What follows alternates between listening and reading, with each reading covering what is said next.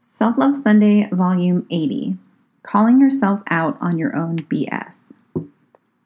Some of you might know, especially if you've been listening, that I have been recording all of my Self Love Sunday emails that I've written over the last year and a half and have been putting them here on this podcast.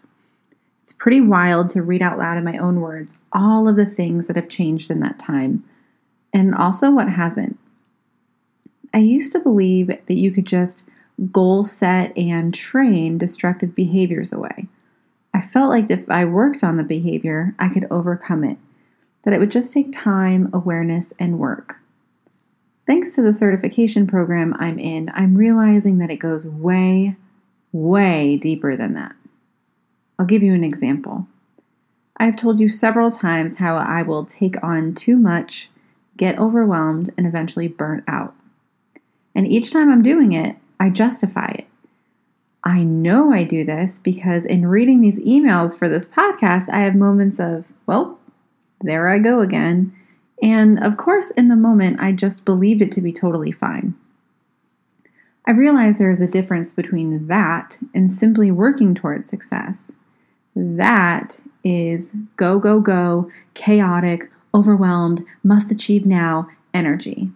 It feels pretty awful, but simply working towards success feels intentional and aligned. I did it again this past week. I was given the opportunity to host a live in a group that I'm a part of, a group I eventually want to introduce my nutrition services to.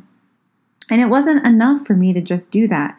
I felt like I had to produce something to send them to, something to sell them. I looked at my two month timeline tossed it out the window, and decided I would do it in two weeks. I justified this fuckery by telling myself that this was an opportunity and I needed to capitalize on it. Well, what do you think happened? Uh, yep, I got overwhelmed. I got stressed. And I felt like a total loser because I couldn't get it all together in time. Fortunately, I realized what I was doing and I pumped the brakes. Instead of taking the weekend to barf out something I likely wouldn't be proud of, I relaxed. The live went great, and the world didn't end because I didn't have an offer for them. Of course, I had a moment of, oh, how am I still doing this to myself? But I know why. It's because I'm focusing on the behavior and not the root.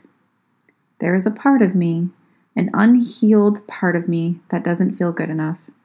The part of me that needs to feel loved it needs to feel enough.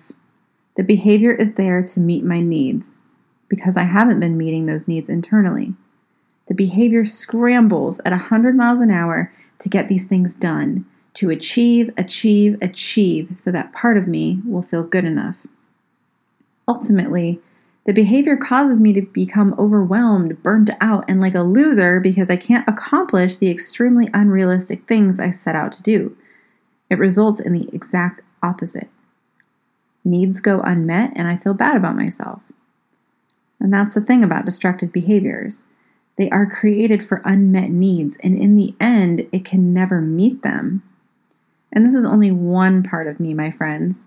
I am learning that there are many unhealed parts, parts that need love, parts that need to feel like they are enough.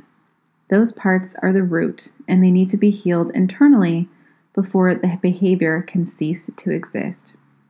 I'm learning so, so much lately, and I'm so grateful for it. Self love and hugs, your friend, Crystal.